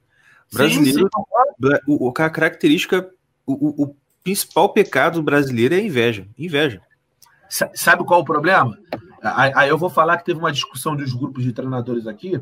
Ah, mas o Flamengo está querendo. Gente, peraí. Se eu tenho um clube que está estruturado, que está crescendo, qual é o quem está por baixo? É hora de eu me movimentar para competir. fazer igual. Você está entendendo? Ah, não, eles querem trazer o Flamengo para baixo, eles querem trazer o São Paulo para baixo, eles querem botar por baixo. Exatamente. Pô, isso não, não existe. Sem querer falar de, né, de, de, mudar de assunto, mas é, o, esse meu amigo aqui, que é empresário na cidade, ele tava também pé da vida por isso. Que no grupo de WhatsApp de empresário, nego tava reclamando da galera que tá abrindo. Não. Queria denunciar a galera que tava abrindo. Entendeu? é isso, o pessoal não ah. quer crescer junto, quer que todo mundo fica na mesma merda que tá ele. Perfeito, é isso. É isso. E, é e, se, e, e, isso aí, cara, se você for ver historicamente no Brasil, e talvez vocês saibam melhor do que eu, né? E, o Brasil não teve nenhuma revolução. O Brasil é muito novo. O Brasil é, é, é uma criança de fraldas, na minha visão. Em termos de grandes potências. O Brasil é uma criança de fralda, cara. O Brasil nunca teve o Brasil nunca teve uma revolução de fato, uma coisa que, tipo assim, não, agora o negócio vai, vai ter que andar. A gente vem de, de pedagogias, né, de ensinos super defasados, cara. E eu falo, eu falo por mim, né, falo por outros amigos também que hoje em dia sofrem com. com, com pô, era, era, era o mínimo, o mínimo, era para todo aluno, quando chegasse ao final do ensino médio, sair pelo menos com uma língua estrangeira facilmente falando. Aí você tem que ir para o curso, você tem que. Jeff. Enfim, hoje você tem a internet. Uhum. Ou e uma olha só, uma língua e educação financeira. Eu estou falando com os meus atletas lá no Resende pelo Zoom sobre educação financeira. Um garoto virou e falou assim para mim: Caraca, professor, o que, que é isso? Como assim, dinheiro? É, é, é, é estudar dinheiro? Os caras não sabem, cara. Jeff, o pai, o pai, a mãe. De... É. Ah. Não, você falou que ah, no ensino médio tinha que sair com, com uma língua estrangeira. Meu irmão, eu, que, eu sonho, eu sonho em estar tá vivo para ver o dia que o pessoal vai sair da faculdade, sim, vai sair sim, da pós-graduação falando português certo. Pô, você agora, você agora foi cirúrgico. Olha, eu já fiz faculdade, já acabei já há um tempo, tem um tempinho. A minha esposa, ela acabou ano passado, ano passado. Meu irmão, ela tinha colega de, colega de classe dela que eu não tô falando que o cara cometia erro gramatical, sabe? Tipo, ah, escreveu caçar com, S, com C cedilha quando era para escrever com dois S. Sim. Não. O cara, ó, um dia ela falou: Ah, vou fazer trabalho em grupo com fulano, Beltrano e Ciclano. Me ajuda aqui a editar o trabalho? Tá. Cadê a parte do, do fulano? Ah, tá no e-mail. Mano, eu fui pegar o e-mail. Eu juro para você, eu não entendi o que ele quis dizer. É. Ah, não dava para entender. Você tinha palavras lá, eu sabia as palavras, ó, sei que significa essa palavra. Eu sei que significa aquela. Só que, olha só, e era assim, era para ser uma parte dentro de um trabalho. Um trabalho que tinha que ter, sei lá, 10 páginas. Nossa. O cara mandou cinco linhas, o cara mandou cinco linhas escritas no e-mail e que você Nossa. não conseguia entender a frase. Você não conseguia entender a frase. Tá Nossa. Tá entendendo? Enfim, mas segue aí. Eu trabalhei em escola, cara. Eu sofri. Um dos motivos de eu ter saído da escola é porque eu não consegui. Eu, não, eu, eu tive muita dificuldade. A minha coordenadora, os coordenadores tapados, sabe? Os caras. Eu falei assim: ó, meu conteúdo esse, esse bimestre agora é, vamos supor, eu dei atletismo. Isso? Atletismo? Nunca vi isso? Eu falei, gente, é um conteúdo. É um, se você não sabe, é um esporte olímpico. É um esporte olímpico. Aí eu tive que. Aí tu tem que ouvir baboseira. Não, baboseira de um coordenador de escola que ganha três vezes mais que você, incompetente. Hum, é o que mais tem.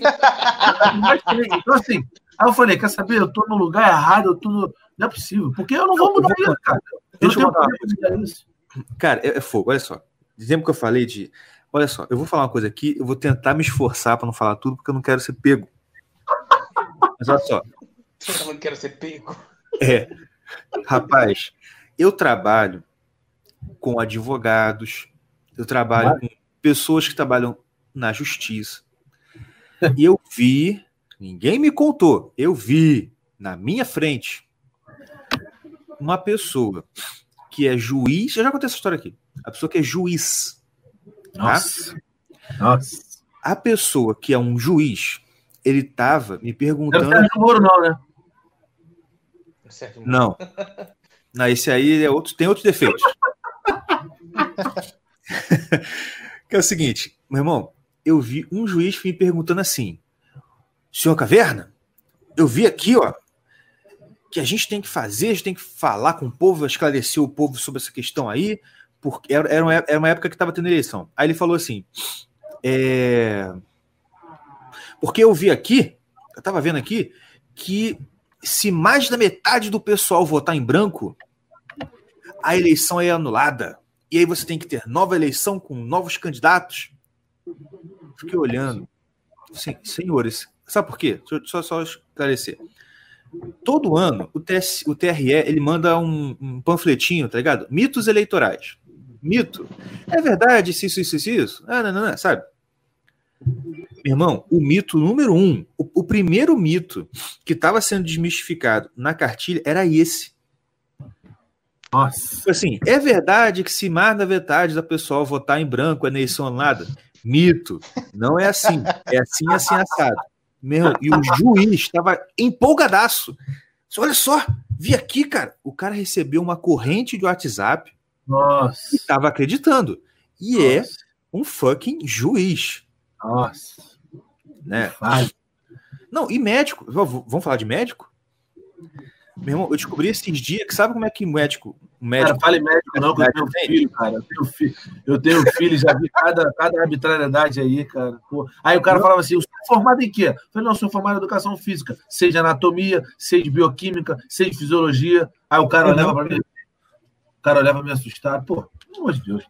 Nem fala disso aí, cara. Médico. É.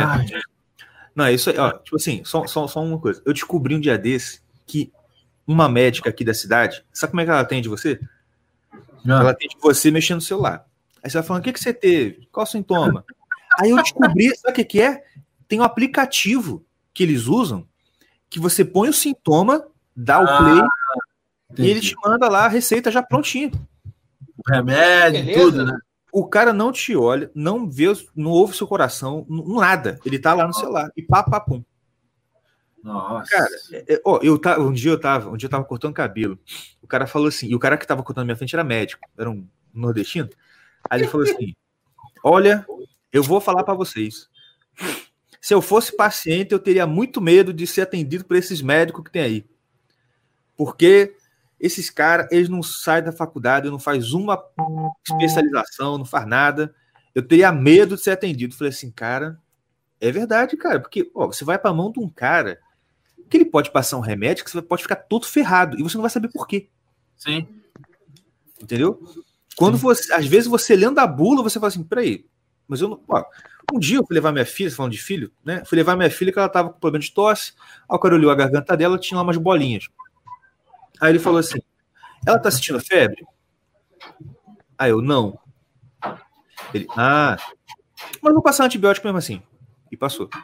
Ai, papai. Tipo assim, sério, bicho. Aí eu fui ver, na, fui, fui na farmácia, o cara tinha passado um antibiótico que tava indo em. Assim, era um, tinha acabado de chegar no mercado, uhum. entendeu? Que era um cara duas, três vezes mais forte que os antibióticos normais. Só não vou dar essa merda, não. Sabe o que aconteceu?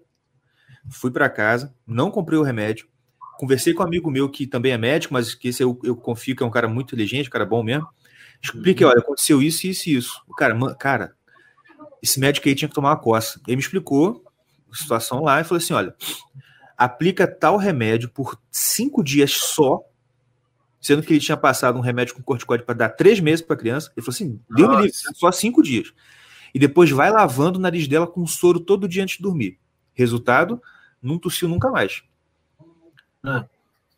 Com soro no ouvido. Oh, no ouvido, com soro, com soro no nariz. Sim, sim. Mas enfim, vai. Devia ter alguma via congestionada. É, é exatamente. Não, ele falou, porque criança, ela ainda tá formando ali os seios da face. Sim. Então, tipo assim, não tem por que ficar enchendo a criança de remédio com um negócio desse. Mas se for na cabeça do médico, ah, vai, vai, manda tudo. Ah, é fogo, rapaz. Mas desculpa, é cortei. Ctrl-C, Ctrl-V. Exatamente. Mas continue, acabei te cortando aí. Fala, fala, a gente estava falando sobre, volta aí.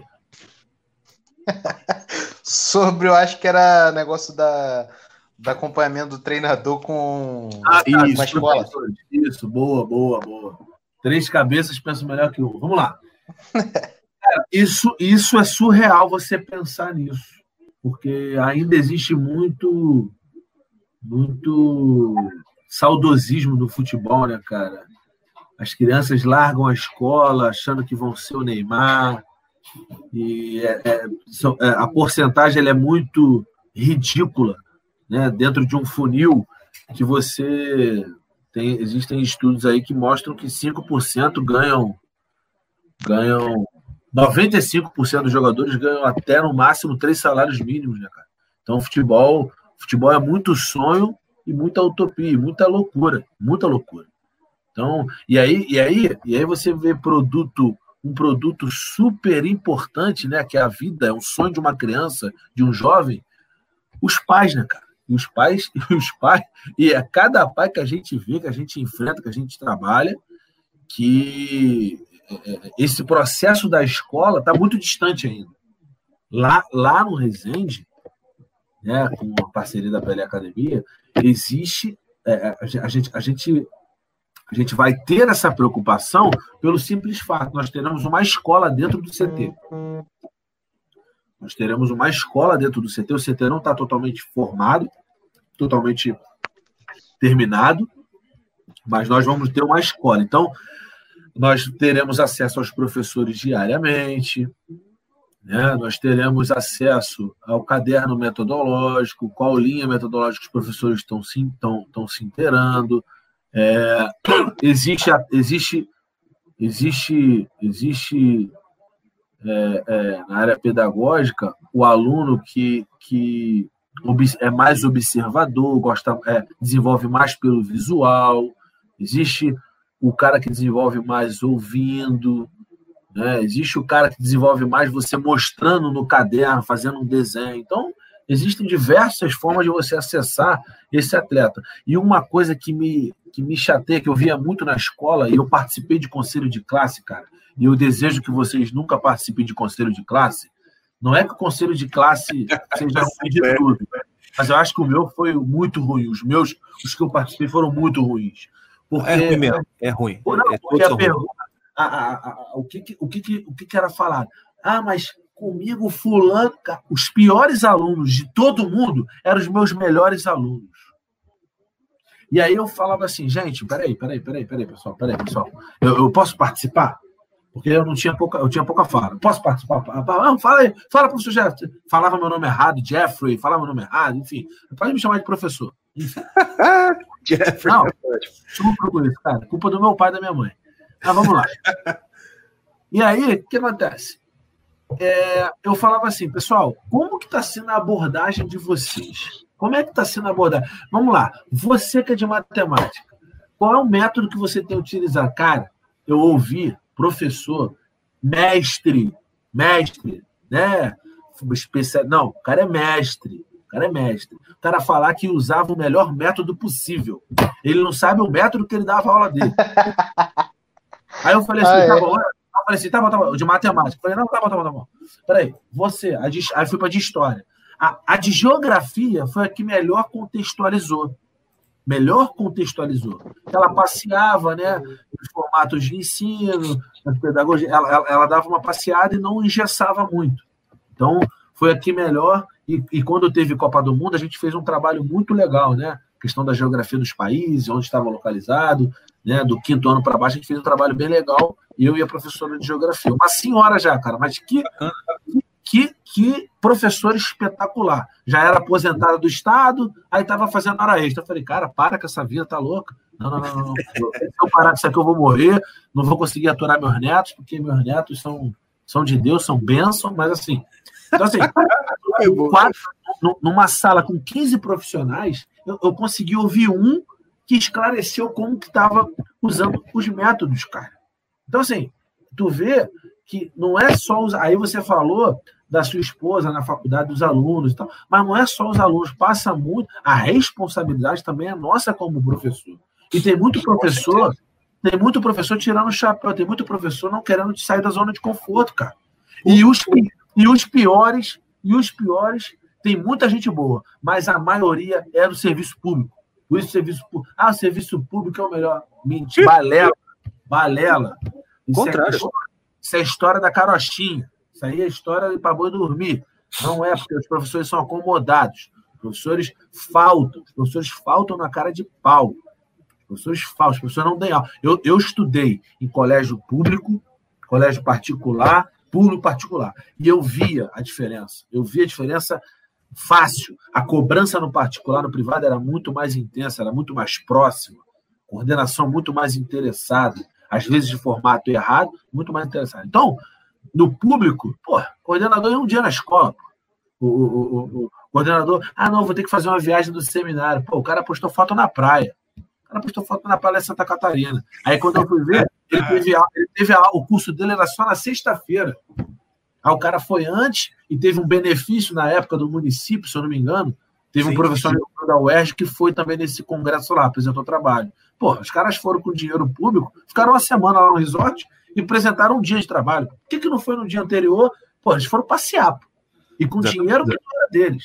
Então, assim, né, são, são, é, é, é, eu acho que deve haver incentivo, sim, eu acredito nisso, né, no processo contínuo de desenvolvimento de formação, mas espera lá, pô, você, você gasta, você tem que ter medidas para reter isso e para conservar e, e fiscalizar. Então, essa questão da escola, do professor, do treinador, está muito longe do ideal e está muito longe, tanto na realidade como para o futuro, né? em tempos de tempo.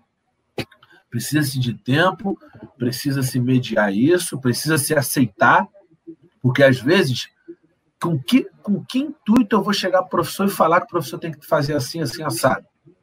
O cara vai achar, aí entra na questão da vaidade que o senhor Caverna falou tem muita vaidade, tem, muito, tem muita inveja. Então o cara vai achar que eu estou querendo se meter no trabalho dele. E não é, pô. Você faz, você faz duas perguntas. Um profissional que já está tá, tá há muito tempo no mercado e o cara não sabe responder claramente. Qual o seu propósito? O cara não sabe responder, o cara, o cara gagueja, o cara, ah, não, o melhor possível. Pô, isso não existe, pô. Você tem que ter pois uma é, linha. Você, você, tem que ter uma linha, você tem que ter um, tem que ter, um, tem que ter algumas coisas para citar, você tem que ter um embasamento. Ah, Paulo Freire, cita Paulo Freire. Pô. Ah, vai, é, sei lá, é, Cortella, cita o Cortella. Mas, meu irmão, cria alguma estrutura e, e, e, e taca fogo, e se baseia nela. Então, essa questão da escola, do professor, do treinador, né? Tá, os clubes que têm escola, o Vasco tem escola dentro do, da instituição, então consegue mediar isso mais próximo. O Fluminense tem feito um trabalho desse também. Eu fiz o curso da CBF, licença B, e o Fluminense está iniciando esse processo, cara. São dois irmãos lá que, que administram a base do Fluminense, é o Eduardo e o Gustavo. O Eduardo e Gustavo, acho que são esses nomes. O Eduardo, o outro eu não lembro. É, um é treinador agora, mas toda a base é gerenciada por eles. E eles têm preocupado, principalmente nas categorias menores. 14 para baixo, 14 para baixo, os, os, treinadores têm um dia na escola, participam de reuniões com, com orientação pedagógica, que o Fluminense tem um orientador pedagógico, tem assistente social também que frequenta tanto os familiares, são os familiares, e o contexto dos métodos que os professores utilizam. Então, assim, é o Fluminense, né, cara? Então, o Fluminense, quando o cara chega lá e fala Fluminense, eu tô vindo do Fluminense, querendo ou não, dar um baque. Então, a escola tem que se movimentar, porque senão, senão, pô, os caras vão meter a boca, vão no, enfim, vão no conselho tutelar, vão nas ferramentas que, que a gente tem acesso aí para cobrar da escola. E são todas escolas públicas. Entendi. É, cara, aquele negócio. No fim, no fim, pra você ver, uma coisa que eu aprendi contigo agora, eu não imaginava. Mas até no até no, no futebol, você vê que o, o, problema das coisas não andar no Brasil é um problema de educação, cara. É falta de preparo de professor, tá ligado? E, e é o que você falou, porque, por exemplo, pelo que você me falou hoje, é... até no, no campo de, de esporte, no, no, no futebol, um mau professor estraga o projeto. Por quê? Porque ele não tem visão, ele não vai olhar o negócio de um jeito, vamos fazer dar certo, né? Enfim. E tudo Sim. é um problema de preparação. Né? O professor não tem preparação para para tocar adiante. É um cara que. É, pô, é aquele negócio. Eu falei antes de você entrar com o cara aqui, tem uma meia hora antes. Uhum. Mas o que acontece? O problema do. Um, um, dos problemas do Brasil, e quem não falou isso não sou eu, é o Olavo de Carvalho, ele fala que o Brasil ele é assim, é o brasileiro ele tem impressão, ele, ele acha, e se você for ver, todo mundo pensa assim, Ó, primeiro eu vou tocar minha vida, vou trabalhar. Aí quando eu aposentar, aí eu vou começar a estudar, vou começar a ser inteligente, né? Aí eu vou começar a querer me estudar para ficar uma pessoa inteligente. Cara, não é assim que funciona, ao contrário, bicho. Né? Tanto em termos da pessoa quanto em termos de país, tipo assim, nenhum país foi rico antes de ser um país que fosse um país que produzisse muitos intelectuais, muito, né? Sim, sim, sim. E a gente não, cara, ninguém vai dar certo antes de estudar, porque para você dar certo, você tem que estudar, você tem que saber o que você vai fazer, você não pode ser burro, você tem que, né? É Perfeito. A, a, a, só para te cortar e pegar esse gancho, os países desenvolvidos, cara, eles investem em pesquisa. E pesquisa, não é pesquisa, não é pesquisa. É, é, é, é, por que, que eu nasci homem e, e quero ser menina? Porra, não é pesquisa para isso, não. Com todo respeito, cara. Tem, se você baixar aí o CNPq, se você entrar, você já deve saber. Mas, cara, tem umas pesquisas sem relevância nenhuma nesse país, cara. Pô, a, a, tá, tá, não se pesquisa para o desenvolvimento do país. Então, os países estão à frente, eles estão se desenvolvendo, cara, com pesquisas que vão trazer retorno pro país, né, para o é. crescimento do país. E no Brasil você vê muito pouco isso e, e, eu acho que eu acho que a gente vai viver, morrer, nossos filhos, e vai demorar um pouco para essa, essa, essa temática mudar. É verdade. Muito bem. Acho que o papo tá bom. Acho que falou bastante, que foi muito maneiro, foi muito interessante. Obrigado, Jefferson, pela sua presença, pela sua participação, por ter entendido nosso pedido aí. E, para finalizar, você quer deixar aí alguma rede social sua para divulgação do seu trabalho e tudo mais? É, cara, eu tenho só. Eu saí do Facebook, do Facebook é só decepção, é gente pedindo as coisas. Gente, as pessoas. As, as pessoas querem o bolo pronto, sem forno, sem, sem a massa. É. As pessoas querem tudo pronto, cara. Então, é. o Facebook, o acesso ao Facebook, ele, ele, é mais permissivo do que o Instagram, do que outra ferramenta. O Twitter eu tenho, mas eu Confesso para vocês, cara, que eu diminuí nos últimos cinco anos aí drasticamente a rede social. Preciso investir um pouco mais em mim, então é, isso, isso toma muito tempo. Acho Sim. que quem trabalha com essas ferramentas, acho que é um caminho aí futurista. Acho que eu era muito reticente, né? Era muito, era muito, ah não, a distância. Quando eu comecei na faculdade, começou esse ensino à distância, bem precário. E uhum. tinha montinho, tinha abaixo assinado para não ter. E eu, eu, fiz estatística à distância, para vocês terem uma noção. Uhum. Fiz estatística à distância. Então, tipo, eu queria matar o professor. O professor tinha quase 100 anos, parecia de Walking Dead. É, pô, professor renomado, doutor, mas, pô, a distância. O cara, coitado, não conseguia ficar de frente para a câmera, o cara ficava fora da câmera, ficava, não conseguia. É, não tinha habilidade com, a, com o computador. E uhum. aí você, naquele meio ali, você fala, pô, isso não vai dar certo. Então. E aí se passaram, passou-se o tempo, nunca imaginei viver um momento desse. E, e, e você vê hoje desenvolvimento aí né, interpessoal, intrapessoal e até de competências né, técnicas de conhecimentos específicos pelas plataformas aí e você vê a importância né, da tecnologia. Então, acho que quem, quem pensar fora da caixa vai, vai ter um futuro promissor aí, né? A questão do podcast, questão, essas questões da internet. Eu acho que eu tenho me preocupado com isso e tenho confesso que eu tenho, tenho tido dificuldade de ter uma visão e criar algumas ferramentas para esse para essa para esse caminho. Mas eu tenho o Instagram, meu Instagram é o treinador Percy. Aí tá minha cara lá, a foto. Não tem erro, só tem eu, né, treinador Percy.